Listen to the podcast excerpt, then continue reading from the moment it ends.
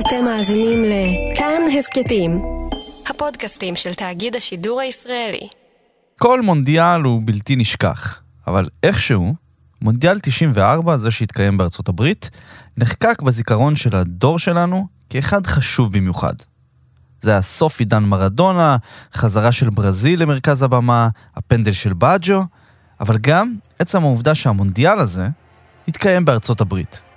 באותה שנה, ג'ון ברגר היה בוגר קולג' צעיר, והוא היה מרותק למסך.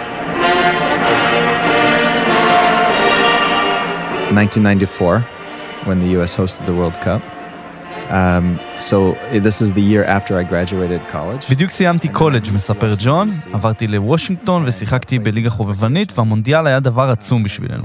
הנבחרת שלנו לא הייתה משהו, אבל גם לא נוראית, אפילו שיחקה בסדר נגד ברזיל, הרבה יותר טוב ממה שחשבנו שהיא תשחק. זה הרגע שבו אנשים חשבו שדברים השתנו, וכדורגל יהפוך להיות הרבה יותר פופולרי בארצות הברית. ה-MLS התחיל שנתיים אחר כך, והיה נראה שהנה, האדמה זזה ומתחיל פה מומנטום. בחלוף השנים, ג'ון ברגר התחיל לעבוד בשירות החוץ האמריקני, והיום הוא נספח התרבות של שגרירות ארצות הברית בישראל. וג'ון הוא לא אמריקאי סטנדרטי, כמו שהבנתם. הוא אוהב כדורגל. באמת אוהב כדורגל. הוא היה שחקן בחובבנים, והוא מגדל ככה את הילדות שלו. I introduced my older one, who's almost 14 now, uh, when we were living in the States, uh, she was four years old. She got into it, and now, you know, she's been playing ever since then, and she, she plays uh, on the middle school team, and she really enjoys it. And my younger one, who's 10, also enjoys it, and we play in the backyard, you know, whenever we can. ובאמת, שכבר כמעט 30 שנה, מאז אותו מונדיאל 94 המפורסם, אנחנו שומעים שהנה, אוטוטו, ארצות הברית משתלטת על עולם הכדורגל. שהנה, במונדיאל הבא הם מגיעים מינימום לחצי הגמר. ממוצע הקהל במגרשים וכמות הצופים בבית בעלייה מתמדת. יש בארצות הברית גם קהילה היספנית עצומה של מעל ל-50 מיליון בני אדם וקרוב ל-18% מאוכלוסיית המדינה, קהילה שהיא קרקע פוריה ופוטנציאל אדיר לטיפוח שחקנים ואוהדים. נראה שהנה, עוד ממש כמה רגעים קבוצות ה-MLS יכולות סוף סוף להסתכל בלבן של העיניים של קבוצות ממקסיקו, מדרום אמריקה, ואולי אפילו מאירופה. אבל משום מה, זה לא בדיוק קורה. למרות שהאמריקאים כן משקיעים המון בכדורגל, וליגת ה-MLS כן מתפתחת, ובאמת רואים שהעניין בענף כן עולה שם. לא ברור האם בארצות הברית באמת מבינים ומעכלים את המשמעויות של המשחק הזה שנקרא כדורגל. האם הם באמת מצליחים לדבר את השפה? או יותר נכון, האם תרבות הספורט העשירה של המדינה הזאת יכולה להפוך את הכדורגל למשהו משלה? אמריקה היום, מבחינה ספורטיבית, היא כבר, עזוב אומה ש-230 שנה, 200 יותר, 240 שנה. מבחינה ספורטיבית כבר יש לה זיכרון של למעלה מ-100 שנים. 130, 140 שנה של זיכרון ספורט, עם אגדות משלה, עם נרטיבים משלה, עם אה, מה שאתה לא רוצה, עם גיבורים ספורטיביים משלה. אתה, אחרי שנים של הרגלים, יכול לפתח אצלך הרגל חדש? כדורגל הוא הרגל חדש לאמריקה. אני אורי לוי ואתם על שער, והיום, שם שינוי, יש פרק על סוקר.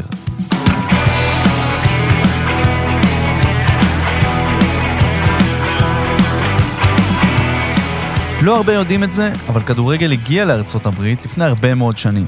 אז, בסוף המאה ה-19, בניו אורלינס, כשמהגרים אירים, סקוטים, אנגלים, איטלקים וגרמנים, הביאו את הכדור איתם לעיר של גדות נהר המיסיסיפי. בשנת 1884 נוסדה התאחדות הכדורגל האמריקאית הראשונה, וכמו הרבה דברים באותה תקופה, זה קרה בחוף המזרחי. כשניו ג'רזי, ניו יורק, פנסילבניה ומסצ'וסטס מהוות את המרכזים הגדולים של הסצנה החדשה והמתפתחת. ואז, הרבה הרבה מים עברו בנהר. הוקמה ליגה בתחילת המאה ה-20 שאפילו הייתה די פופולרית, וארה"ב אפילו השתתפה בשני המונדיאלים הראשונים, שבראשון היא הגיעה לחצי הגמר. איפשהו שם, כדורגל החל לפגר אחרי הבייסבול והכדורסל והענפים האחרים, הפך יותר לספורט של אה, מכללות, עד שבשנות ה-60 וה-70 היה ניסיון להחיות אותו. We started, you know, back in the 70s, we had this league that Pele was in called the North American Soccer League, which didn't last for very long because it really was based on on bringing in these these old celebrities. And there wasn't a foundation for, you know, domestic, homegrown um, soccer players. To millions of soccer fans, he is known as Pele, number 10, the most celebrated player. אבל זה לא הלך. אפילו כשהגיעו שמות כמו פלה, בקנבאואר ומוטלה שפיגלר, זה לא עבד. הכדורגל לא תפס שם. אבל האמריקאים לא אמרו נואש. אחרי המונדיאל ב-1994, גלגלים התחילו לזוז. ב-96 הוקמה ה-MLS, ב-99 ארצות הברית אירחה את מונדיאל הנשים וגם זכתה בו, והיה נראה שהנה זה קורה. במונדיאל 2002 זה הרגיש שהמאמצים מתחילים לתת פירות. ארצות הברית העפילה לרבע גמר המונדיאל. Donovan's arriving here. It's 2 0. And the USA can dream of reaching the quarterfinals. למרות כל אלה, לא נרשמה עלייה מסיבית בנתוני הצפייה וכמות השחקנים. כדורגל בארצות הברית המשיך להשתרך אחרי הענפים המסורתיים, פוטבול, כדורסל ובייסבול. גם כשנבחרת הגברים העפילה לשמינית גמר המונדיאל ב-2014, זה עדיין לא היה זה.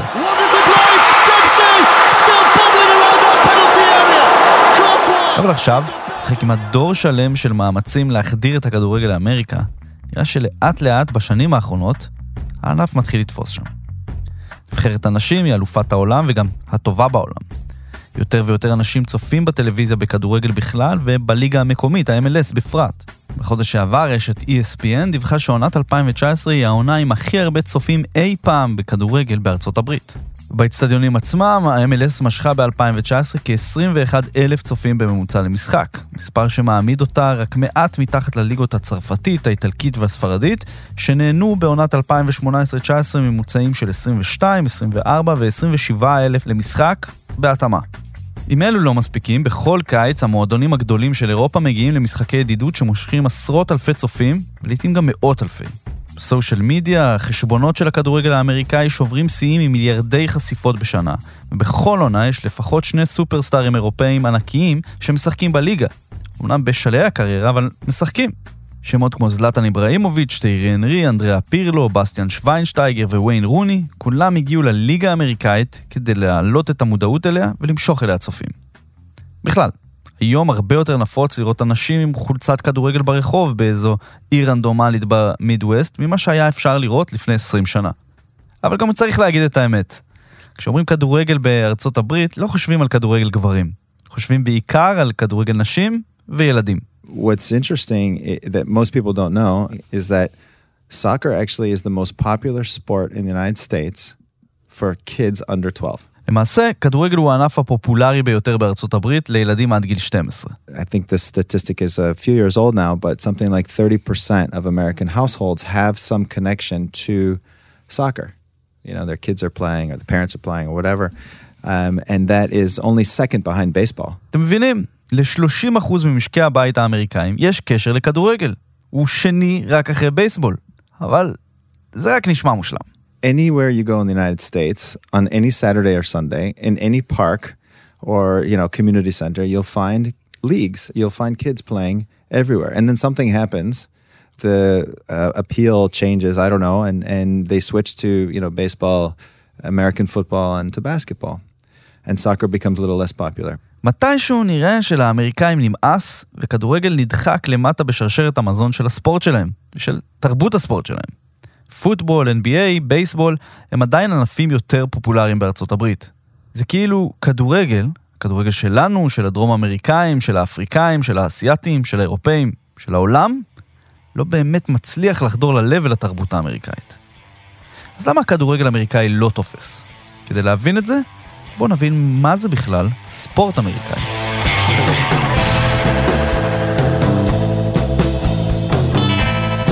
בייסבול אני פשוט במקרה נתקלתי לפני איזה 15 שנה, שיטוט בערוצים, איזה משחק ששודר אז, ב- לא זוכר אם זה היה ב-ESPN או בפוקס, הערוצים שכבר לא נמצאים היום בממיר הישראלי. ופשוט אה, בהיתי במשחק, אני יודע שזה קורה להרבה אנשים עם אה, ליגות אה, ברזילאיות, נניח בשלוש בלילה, כשהם קצת מסטולים, אז אני לא הייתי, לא הייתי מסטול, הייתי, זה היה בארבע בצהריים, משהו כזה שידור חוזר, ומשהו פשוט הפנט אותי ל... היה מין סדר והיגיון מסוים במשחק. זה ניר צדוק, עיתונאי הארץ, חבר פודקאסט הפודיום, כותב על כדורגל ישראלי וספורט אמריקאי. אחרי שהעביר כמה שנים בארצות הברית כילד עם המשפחה, צדוק נדלק על פוטבול. בשלב מאוחר יותר, גם על בייסבול. והיום, ספק אם יש ישראלי, שהוא לא אמריקאי או חצי אמריקאי, שמבין את המהות של הענפים האלה כמוהו. עכשיו, כדי להבין מה הסיפור של האמריקאים עם הכדורגל, צריך להבין קודם כל את הסיפור שלהם עם ספורט בכלל, ועם ענפים שהם פר אקסלנס שלהם, כמו בייסבול. המשחק מחולק לתשעה אינינגים, אינינג הכוונה לתור אה, שכל קבוצה חובטת בתורה. למעשה המשחק יכול להימשך לנצח, כי כל אינינג נגמר ברגע שמושגות אה, שלוש פסילות. אז אה, זה יכול להימשך לנצח, עד, עד עכשיו לא קרה שמשחק נמשך לנצח, אבל זה נמשך קרוב לנצח ברוב הפעמים. זמן הממוצע של משחק הוא למעלה משלוש שעות. וזהו, משחק מאוד עתיק. זאת אומרת, יש ויכוח על השורשים שלו, מתי הוא התחיל בדיוק, יש כאלה שאומרים, עוד אפילו בשנות ה-40 של המאה ה-19. יש ויכוח על מי שבאמת המציא את החוקים, זה משעמם ולא מעניין. אבל הקבוצות הבכירות שקיימות היום, הכי מאוחרות, מתחילות בסוף שנות ה-60 של המאה ה-19. ובשביל הרבה מאוד אנשים, האינינגים, הסטרייקים והבייסבול, זאת אמריקה. אני חושב שמה שאנחנו יודעים, התפיסה שלנו על אמריקה היא, תמיד יש איזשהו גיבור, ותמיד יש סיפור, ותמיד יש מישהו ספציפי. אני חושב שזה מאוד, זה לא נוצר בגלל בייסבול, אבל בייסבול במובן הזה מאוד מתאים לתרבות האמריקאית, מכיוון שזה משחק קבוצתי שבלב שלו יש מאבק יחידני. זה תמיד מגיש שזורק מול חובט. עכשיו, יש גם משהו בטופוגרפיה של המגרש שעוזר ל- לרכז את המבט עליהם, כי הגבעה של המגיש היא טיפה יותר גבוהה מה, מהמשטח עצמו. זאת אומרת, עומד שם אדם במרכז ההתרחשות, על משהו, על מין גבעה כזאת, וכולם מסתכלים עליו. עכשיו, יש גם סטטיסטיקה אישית לכל אחד, שבעצם מרכזת את המבט על מישהו. אפשר לבודד אדם מסוים מתוך כל ההתרחשות שמסביב, ולהסתכל עליו כעולם ומלואו. זאת אומרת, חשובה הסטטיסטיקה של הקבוצה, כמה ניצחונות, כמה הפסדים, כמה אליפויות, כמו שתרצה. אבל כל שחקן בתוך הקבוצה מתקיים בנפרד, זאת אומרת, הוא סיפור שלם, ממוצע חבטות, וכמה עומרנים, וכמה זה, וכמה פה, וכמה שם. וצדוק צודק. אם יש משהו שהוא חלק בלתי נפרד מהספורט בארצות הברית בכלל, והבייסבול בפרט, זו סטטיסטיקה. זאת אומרת, בייסבול לא רק מסביר את עצמו באמצעות סטטיסטיקה, הוא, הוא כלי שימושי, זאת אומרת, אם מאמן צריך להחליט האם הוא רוצה, אה, זאת אומרת, בוא נגיד, יוצא ככה שאם אתה חובט ביד ימין, יותר קל לך לחבוט מול זורק שמאלי.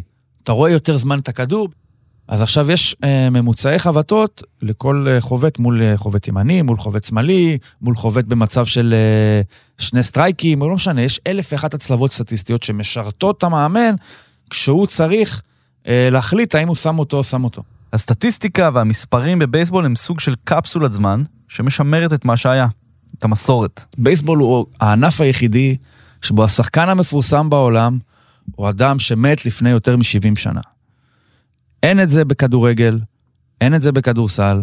אתה יכול להגיד מייקל ג'ורדן? בסדר, זה עדיין מהעידן הזה. בבייסבול, ההתרחשות היא תמיד קורית רק ממאבק, נקרא לזה, יוצאת ממאבק אישי. עכשיו, ברגע שה... האינדיבידואליזם. בדיוק. ברגע שהפוקוס הוא על שני אנשים נפרדים בכל רגע נתון, אז מי שמצליח לנצח את המאבק הזה, כבר יש לנו פה מקפצת פאתוס, או מקדם פאתוס מאוד גדול.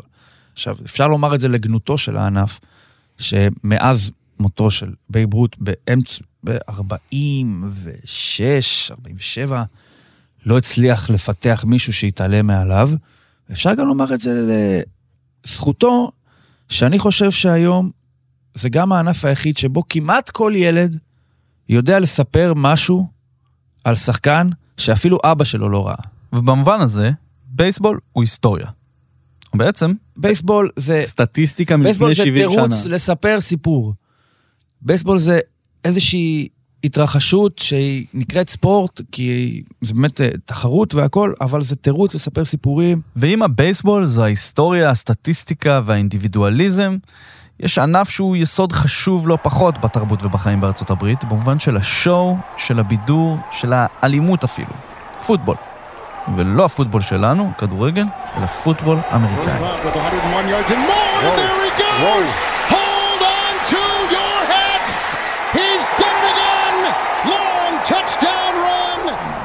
פוטבול להבדיל, הוא קליפ אחד גדול. זאת אומרת, הכל קורה נורא מהר, הכל מסופק נורא מהר. מעבר ל... ל... נקרא לזה, לסקסיות של אנשים אה, מתנגשים אחד בשני, זה, אתה יודע, זה מרהיב, מעניין לצפות. גם הקצב הוא יותר מהיר, הדרמה יותר גדולה. אני חושב שפוטבול, אה, להבדיל מבייסבול, יש לו איזושהי... אה, אה, הוא עונה על איזשהו צורך אנושי לראות אנשים אחרים מסתכנים. או אנשים אחרים מקבלים מכות שאתה אומר, אתה מסתכל כזה, שאתה רואה, אתה זז כזה אחורה.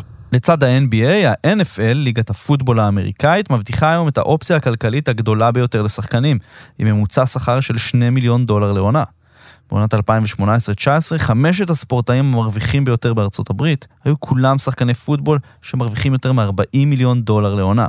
כן, כן. אבל זה לא תמיד היה ככה. פוטבול, אתה, אפשר לחלק אותו לשניים, כי הדבר שאנחנו מכירים היום בתור NFL זה אה, איזושהי מין אה, וריאציה או גרסה מאוחרת של משחק ה- שהתחיל כמכללות. זאת אומרת, פוטבול עד, אה, אני חושב, סוף שנות ה-50 של המאה ה-20, נלקח ברצינות בעיקר ברמת המכללות. שחקנים היו מסיימים קולג', נבחרים במקום הראשון בדראפט ולא רואים בזה כל טעם להמשיך ל-NFL. לא נראה כמו משהו שמציע אפשרויות כלכליות רחבות מדי. היו מעדיפים להיות סוכני ביטוח או דברים מהסוג הזה. יש הרבה תיאוריות על מתי המקצוענים אה, קיבלו את הטוויסט הזה למעלה וכבשו את, ה... את הפסגה. יש משחק מאוד מפורסם, גמר ה-NFL, שלפני האיחוד של הליגות, לפני עידן הסופרבול ב-58 בין בולטימור לניו יורק ג'יינטס, משחק נכנס להערכה, שודר באותו זמן בטלוויזיה, והיה משהו בפיק הדרמטי הזה של משחק שמשודר, אני חושב, משחק הגמר הראשון ששודר בשידור ישיר ומלא, עד כמה שאני יודע לפחות, ונכנס להערכה, היה פה בעצם שילוב של הכל, שעזר מאוד להזניק את זה קדימה. וכשניר אומר קדימה, הוא מתכוון גם לטירוף שנהיה סביב משחק הסופרבול. סופרבול, מה שאנחנו מכירים, זה התחיל כעשור אחרי, בעצם איחוד של שתי ליגות שעד אז נתחרו אחת בשנייה, שזה ה-NFL וה-AFL, ששילבו ידיים בשביל ליצור את מה שאנחנו מכירים היום כ-NFL, שזה ענף מספר אחת באמריקה. וככה מהר מאוד, סופרבול הפך לשטח הפרסום היקר בעולם הספורט. עכשיו, אתה אומר על הפרסומות, עכשיו, הרבה אנשים אומרים, זה כל הסיבה שזה ככה זה בשביל פרסומות, אבל המשחק הזה שוחק הרבה לפני שהייתה טלוויזיה. זאת אומרת, ההפסקות היו בתוכו בגלל שזה אופי המשחק, הוא לא משחק זורם. הוא משחק שבנוי מחלוקה למשימות אה, נקודתיות, צריך להתקדם עשרה יארדים פה, עשרה יארדים שם, וכשהכדור עובר, אז הקבוצה, קבוצת ההגנה צריכה להיכנס, קבוצת ההתקפה צריכה להיכנס, אז ההפסקות היו בתוכו מלכתחילה. זה לא שהוא זרם, והחל מ-1970 עם... אה, הוא היה אה, בילבורד של פרסומות אה, בדיוק, מאלף. התחילו שהם שנו את האופי שלו. מעבר לשם, בין פוטבול לכדורגל יש לא מעט נקודות ממשק. יש התאמה בין שחקני פוטבול, עמדות בפוטבול, שאתה יכול לתרגם אותם לכדורגל, להבדיל מכדורסל למשל, אתה צריך להיות איזושהי מוטציה בגובה של שני מטר ומעלה כדי להצליח. אה, מנעד האפשרויות בלהיות שחקן פוטבול מבחינה גופנית הוא הרבה יותר רחב. זאת אומרת, יש שחקנים בגובה של מטר שישים ותשע ועד אה, שני מטר ויותר. אבל הכל אפשרי בתוך הטווח הזה. ונניח אם יש מגני פינה למשל בפוטבול, אני יכול בקלות לתרגם אותם לשחקני הגן, למגנים בכדורגל. שחקנים שטיפה יותר נמוכים מהשחקנים שהם שומרים עליהם. מאוד זריזים, מאוד אתלטים. אתה פשוט צריך ללמד אותם לעשות משהו עם הכדור ברגליים, אבל הבסיס האתלטי, אני חושב שמרסלו למשל, אם ניקח אותו, יכול היה להיות מגן פינה מצוין בפוטבול, כי יש לו זריזות ומהירות ואתלטיות שמאוד הכרחית לדברים האלה. אבל בין שני הענפים האלה יש גם הרבה מאוד שוני.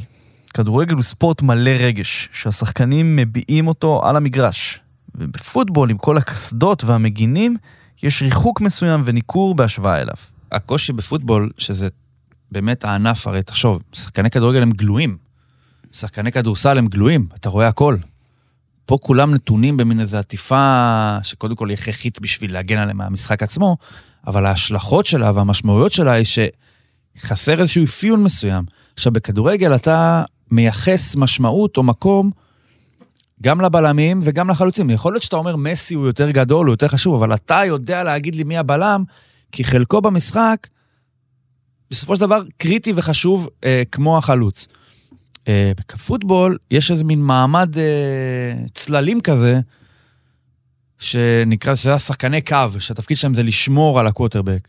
עכשיו, המומחיות שלהם מאוד חשובה, ואי אפשר בלעדיהם, וישלמו הרבה כסף למי שעושה את זה טוב, אבל הצופה הרגיל, קודם כל אין סטטיסטיקה שתכמת את התרומה שלהם.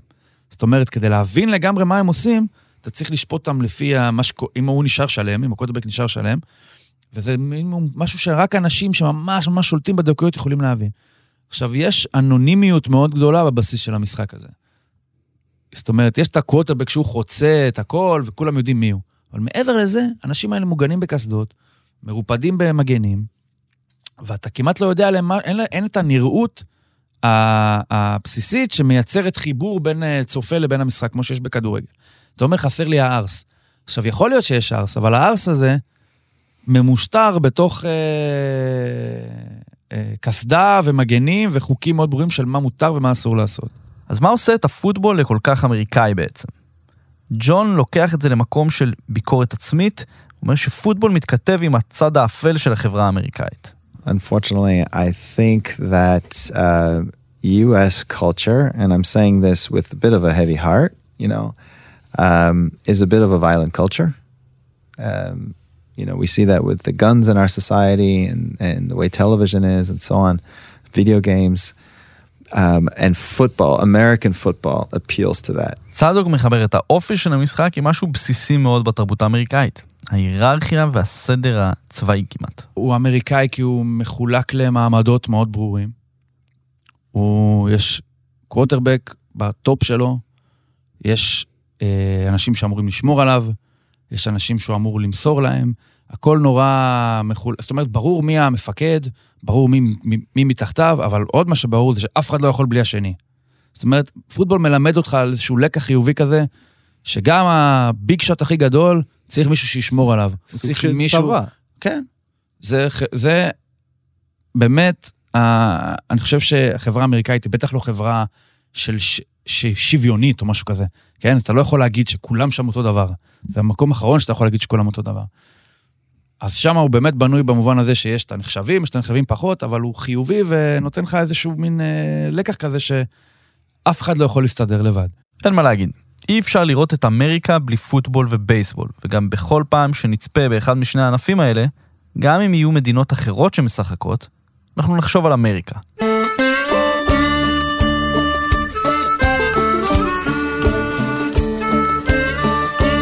אבל עם כל החיבור החזק לבייסבול ופוטבול בשנים האחרונות, יש תזוזה גם ביחס אליהם. זה ספורט לבן, בייסבול. ספורט, מעבר לזה שהוא ספורט לבן, הוא ספורט מזדקן. משחק לא מותאם למה שאנחנו מכירים היום, לקצב של ה... אתה יודע, סנאפצ'אט ואינסטגרם ודברים כאלה, הכל נורא מהיר, ובייסבול היום מנסה לעשות שינויים, להגביל את הזמן בין הגשה להגשה, להגביל את מספר החילופים, שינויים שהם מאולצים ולא באים לו טבעי, כי זה הענף הכי מסורתי בעולם. זאת אומרת, הוא לא, מש, לא משתנה ולא משתנה בשביל אף אחד, אבל הוא הגיע למצב שהוא מבין שאין לו ברירה. ואם הבייסבול עובר שינויים, גם הפוטבול חווה ירידה גדולה. אמנם לא בנתוני צפייה או אהדה, אלא מבחינת כמות האנשים שמשחקים אותו. פוטבול הוא עדיין מקום ראשון, אם כי, אתה יודע, זה יש נתונים סותרים, כי יש ירידה בצפייה בעונה כזאת, ופתאום יש עלייה. פוטבול בעיה קשה מבחינה בריאותית ויחסי ציבור, וחיברנו את זה לקודם. אני חושב שהגאולה של הכדורגל יכולה לצמוח על, על הקשיים של הפוטבול, על הבעיות של הפוטבול. כי ברגע שאנשים יבינו שאת היכולות האתלטיות שלהם אפשר לתרגם לענפים בטוחים יותר ולקבל כסף דומה, אז הם לא ילכו, לב... לא ילכו לפוטבול. פוטבול הוא בסופו של דבר לא משחק, בן אדם צריך פיזית ללכת למקום מסוים כדי לשחק. אין פה, זה לא סיפורי פאבלות. ילדים פה לא משחקים פוטבול, אה, אה, לא יודע מה, בהארלם. כדורסל אולי כן, פוטבול לא, צריך יותר מדי דברים בשביל זה.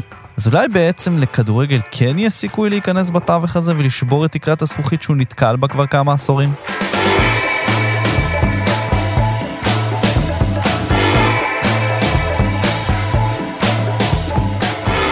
יכולות להיות המון סיבות ללמה הכדורגל עוד לא השתלב לגמרי בתרבות הספורט בארצות הברית. סיבה ראשונה היא אופן גיוס השחקנים והכישרונות. So first of all, I think it's a really important point. First of all, just overall in, in the sports world of the United States, you have a system where, uh, you know, if you want to play a sport, you play it in high school if you're good at it, right? So you, um, whether it's American football or soccer or basketball, um, most high school teams and even middle school teams have their own school teams. Okay. And that's where, you know, if you're good enough, you start playing there. And if you show promise and talent, you get recruited by a university. And the university system is uh, is kind of leveled in the United States, where you have Division One, Two, and Three. Division One being the highest, where they recruit um, they recruit somebody, and you can usually get, if you're good enough, you get a scholarship for the university for the whole time, right?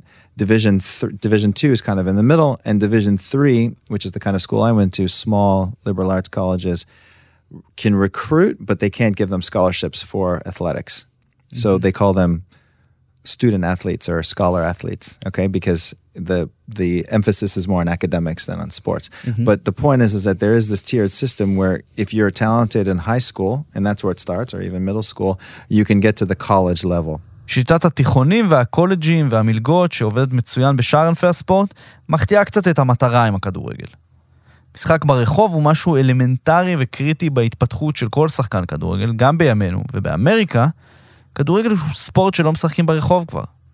ככה אלפי כישרונות שאם היו באירופה או בדרום אמריקה, היו מתחברים למחלקות נוער של מועדון כזה או אחר, פשוט מתנתקים מהמשחק בגיל מאוד צעיר, או לחלופין, לא זוכים ליסודות המחוספסים האלה של כדורגל רחוב, מה שמייצר את המלנדרוס, אותם שחקנים דרום אמריקאים קשוחים ומוכשרים. ואולי זה בכלל עניין הסטטיסטיקה, שהיא כל כך דומיננטית בענפים האמריקאים האחרים, וברגע שנכניס סטטיסטיקות מורכבות יותר לכדורגל, זה יתפוס שם. אני חושב שאי אפשר יהיה להכניס סטטיסטיקה במובן הפרקטי לכדורגל, כי כדורגל דוחה את זה. אני חושב שכדורגל הוא בבסיסו משחק, זה, אומרים את זה הרבה לגנותו, אבל זה גם סוד הקסם שלו, שהוא יותר פשוט, כדורגל לא צריך את הסטטיסטיקה הזאת. אני גם הרבה פעמים לא מבין את החשיבות של הקילומטרים שרצים. כאילו, בטח שזה משרת אולי את, מנהל, את המאמן הכושר של הקבוצה, אבל אין לזה ערך בפועל כרגע בזמן למי שצופה במשחק. זאת אומרת, אוקיי, אז הוא רץ הרבה, so what? כרגע דקה 90, אם הקבוצה שלו בפיגור, אז כנראה שזה לא עזר, ואם הקבוצה שלו מובילה, אז היא כבר מובילה, וזה פחות חשוב אם זה קרה בגלל שהוא רץ הרבה. אולי בכלל זה קשור במספר האנשים שמשחקים את המשחק הזה בארצות הברית ביום-יום. יש בנושא הזה מספר מחקרים מעניינים. באמריקה של 2019, כ-16 מיליון אנשים מגיל 6 ומעלה משחקים בייסבול. באמריקה של 2019, קרוב ל-27 מיליון אנשים משחקים כדורסל. כ-15.5 מיליון משחקים לפחות משחק כדורסל פיקאפ, משחק שכונתי, אחת לשבוע. כ-4.5 מיליון רשומים בליגות מאורגנות ברמות שונות ובגילאים שונים. בנוסף לשני אלו, ב-2019, כמעט חמישה וחצי מיליון אנשים בארצות הברית משחקים פוטבול אמריקאי על צורותיו השונות. וזה עוד אחרי ירידה דרסטית בעשור האחרון, מאז שעלתה המודעות לנזקים הפיזיים והמוחיים שנגרמים מהמשחק הזה. ב-2008, קרוב לעשרה מיליון איש באמריקה היו משחקים פוטבול. מתחת לכל אלו, בהתאחדות הכדורגל האמריקאית רשומים כ-4.2 שחקני כדורגל, שמתוכם 2.5 מיליון הם גברים ו-1.7 מיליון הן נשים, בכל הגילאים. So, but for most countries in Europe and, and here, football really is number one. In the United States, we have all these different sports, you know, I mean, between, yeah, so you've got the four big ones, you know, American football is number one, then baseball, then basketball, then soccer, but hockey comes right, right behind soccer, is very popular, mostly in the kind of the northern states and, and on the East Coast. Uh, also, a lot of kids play lacrosse, is a very popular sport. Golf, of course, you know, and tennis. You know, the, these there's so many different choices that that propel kids into different directions that it's difficult to maintain this one singular focus like I think there is here and in Europe. אין מה לעשות. בארצות הברית כדורגל מתחרה עם ענפים אחרים שהתחילו לפניו. זה לא רק על מי שמשחק את המשחק, אלא גם במי שצופה בו. כאילו, קודם כל קשה להיכנס, כי הם לא צריכים, אין...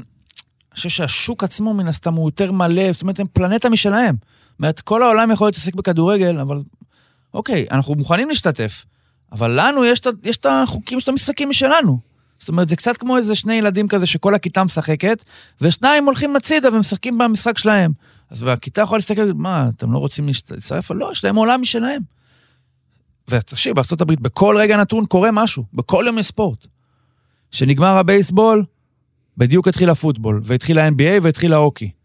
כשנגמר הסדרת, ה... ופתאום יש לך את המכללות בכדורסל, והמכללות בפוטבול, כל יום יש משהו. עוד מסתכלים... לא דיברנו על נסקר. בדיוק, ו... נסקר וגולף ואלף ואחת שטויות שיש להם שם, רודאו ולא יודע מה.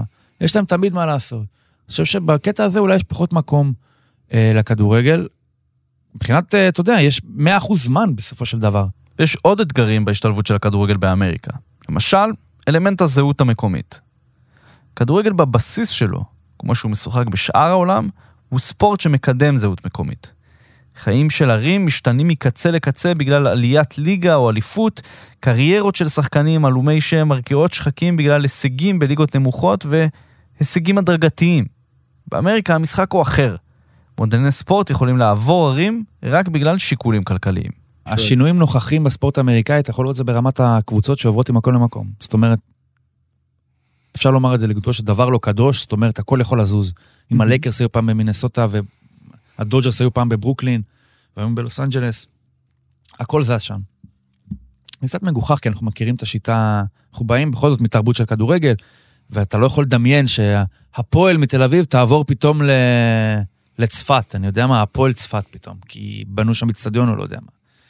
אבל מי שמסוגל, מראה ששום דבר לא קבוע שם, לפחות ברמת ה...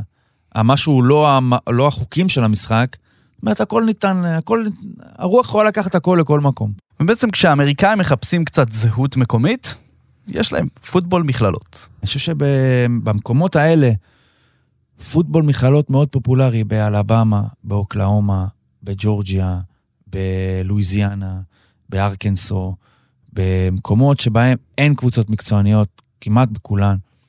והקשר הוא קשר מכל כך הרבה כיוונים, אם למדת שם, אבל מספיק שנולדת שם. זאת אומרת, זה בשבילם המקצוענות, זה בשבילם הנציג, זאת אומרת, הקבוצה שמייצגת אותם. אני חושב שזה המקבילה אולי הכי קרובה שאתה יכול למצוא לסנדרלנד למשל. כי בן אדם אומר, אני נולדתי פה, אז אני אוהד את הקבוצה הזאת. זאת אומרת, אין לי פה... אם אתה מארקנסו, אתה לא תהיה אוהד של משהו אחר, חוץ מקבוצת הפוטבול של אוניברסיטת ארקנסו. זה טו. ב-MLS הדבר הזה כמעט ולא אפשרי.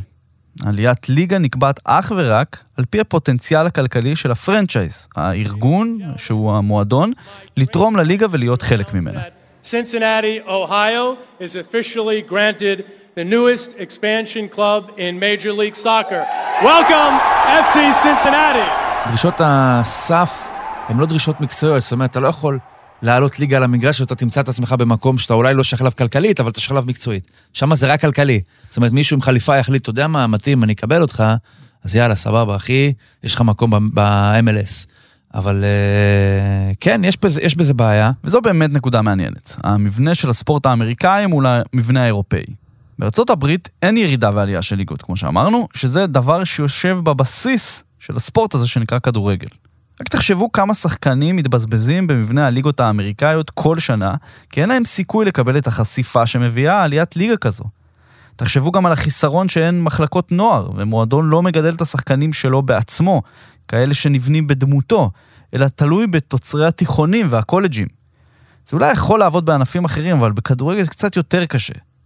כי באמת, ברמה הכי בסיסית, קחו לדוגמה את uh, לסטר סיטי, שטיפסה מליגות המשנה ושמה את העיר לסטר במרכז הבמה כשלקחה את אליפות הפרמייר ליג.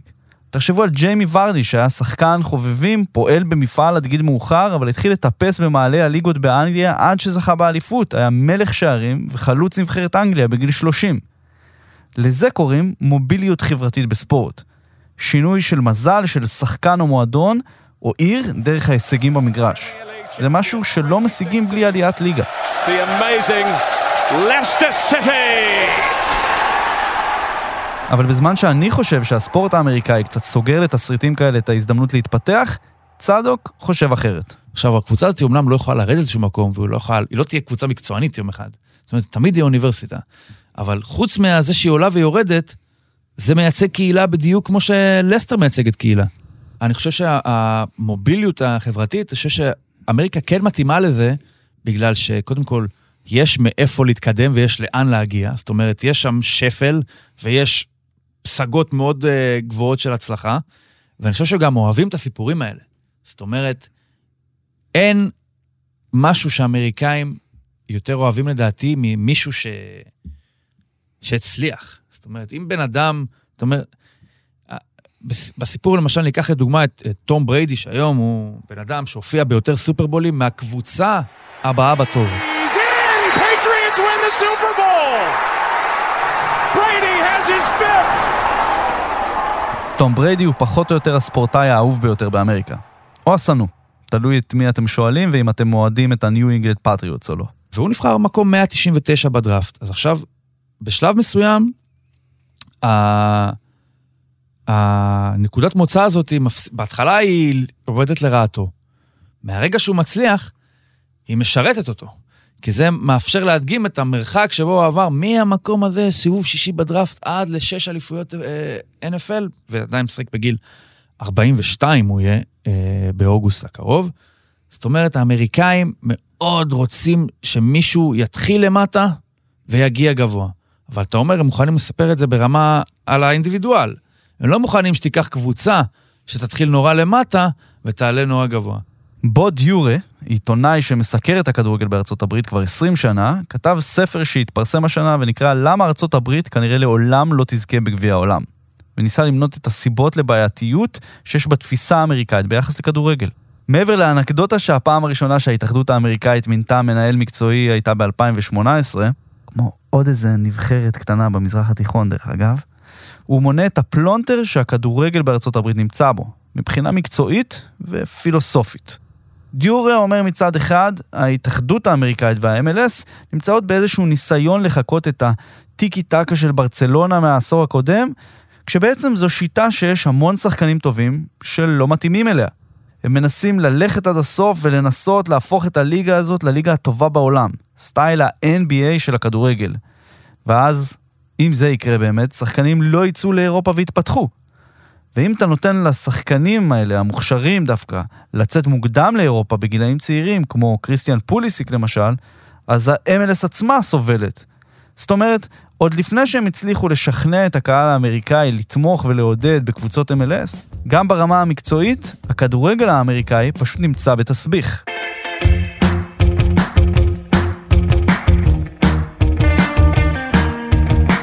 כשקבוצה זוכה באליפות ה-NBA, אז היא אלופת העולם. World Champion. אותו דבר בבייסבול ואותו דבר בפוטבול.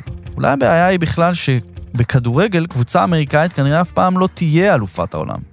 בגלל זה אולי הכדורגל לא נוסק שם. הם שבעים, אני חושב. הם לא צריכים שאתה תיתן להם משהו חדש. מה, תיתן להם גיבור? תציע להם גיבורים? תציע להם מסי? אז הם יוכלו להעריך את זה, זה יפה לראות. בטוח שאנשים גם יודעים מי זה מסי בארצות הברית. אבל הוא אומר, אני לא צריך את מסי, I have my own heroes. אתה יודע, יש להם את השחקן בייסבול הזה שלהם, ויש להם את הזה. ואני חושב שגם זה נוכח בכל כך הרבה, ענפי הספורט הקלאסיים של אמריקה נוכחים בכל כך הרבה שכבות בחיים שלהם, מה שלא קיים בכדורגל. וכשצדוק מדבר על גיבורים אמריקאים בספורט, הוא מתכוון לכאלה שהשאירו אחריהם מורשת. כמו ג'סי אוונס, רוברטו קלמנטה, בילי ג'ין קינג, ג'ון מקנרו, ארתור אש, מייקל ג'ורדן, ג'קי רובינסון, מוחמד עלי. האמת שקשה לראות את ה-MLS במבנה הנוכחי שלה, מצליחה להוציא גיבור כזה. אפילו עם מיליוני ההיספנים והשחורים שרק מחפשים את ההזדמנות לפרוץ. ספק גדול שבמבנה הנוכחי של הליגה זה בכלל אפשרי. כשהתחרות בעצם סגורה הרמטית, למעט להזדמנויות עסקיות, גם פיתוח כישרונות הכדורגל סובל. השחקן האחרון שניסו לעשות אותו גיבור כזה היה פרדי אדו, שבגיל 14 פלא הכריז עליו בתור היורש שלו, נייקי הפכה אותו לפרזנטור ו-DC יונייטד החתימה אותו על חוזה המקצועני הראשון שלו. כולנו יודעים איך הקריירה שלו התפתחה. מכישרון על, אדו הפך לנווד על בטורקיה, פינלנד, יוון וכו', וכיום בגיל 30 הוא עדיין מחפש את עצמו. ג'ון חושב שאם ה-MLS יפנו יותר לאוכלוסיות השחורות וההיספניות, דווקא משהו טוב יכול לצאת מזה. I think it can, but um, what has to happen because uh, you know you just named a couple of, of big stars, right? In the in the NBA, they happen to be black, right? If you look at the the main leagues right now of NFL, um, baseball, and basketball, the three most popular, it's a v- it's very diverse. It's and it's very black. It's very Hispanic. When you look at the other sports, soccer is more closely aligned with hockey and golf and tennis as kind of a white sport. It's really looked at um, as a rich person sport. You know, if you can afford to do it, right? If you can afford to get to the practices or afford to get the uniforms and so on, right?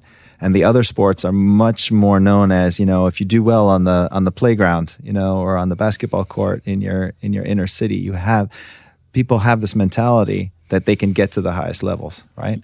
And people playing soccer don't don't feel that way, and certainly not the the the in the poorer parts of the United States, whether it's on the you know the border communities or in Appalachia, you know, who knows? Um, but until people understand that soccer, and until soccer understands that it needs to become more diverse, and it is trying. I mean, you do see you do see more black players and more Hispanic players um, coming up onto the national team.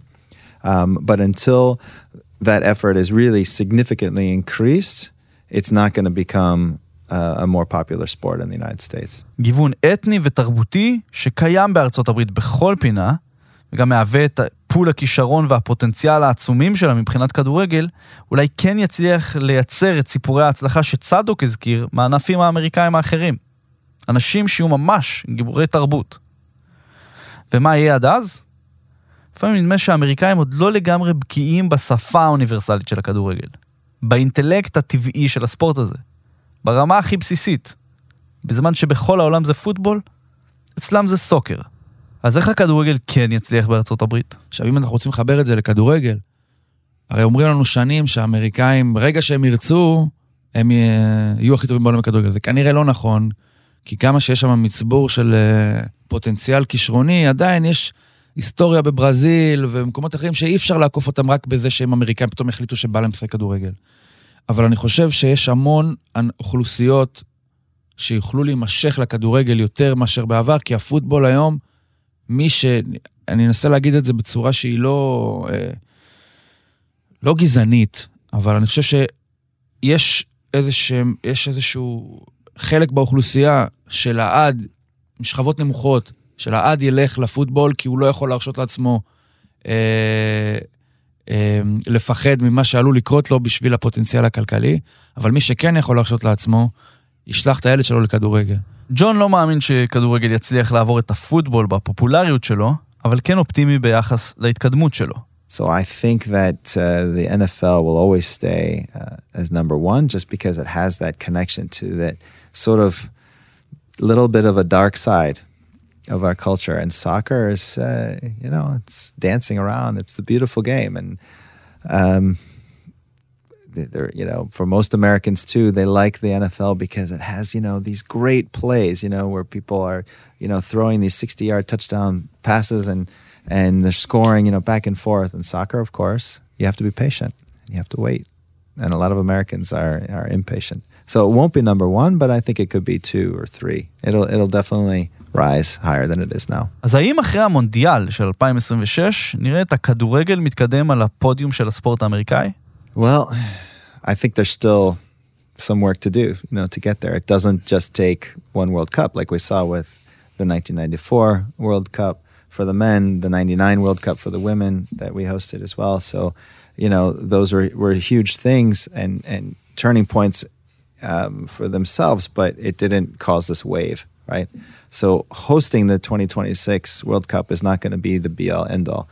We need to continue along that path that we've been talking about um, and getting people more excited about it, getting people more um, you know developed into soccer, um, and that could be that crowning achievement. You know, so yeah, a couple of months after the World Cup, we could be we could be discussing. You know, hopefully that that we really are firmly in people's minds as a great a great sport. Sadok, פחות אופטימי. 2026, מונדיאל בארצות הברית. אהה. אחריו, מה קורה? מה שקרה אחרי 94. מה קרה אחרי 94? כלום. אז דבר.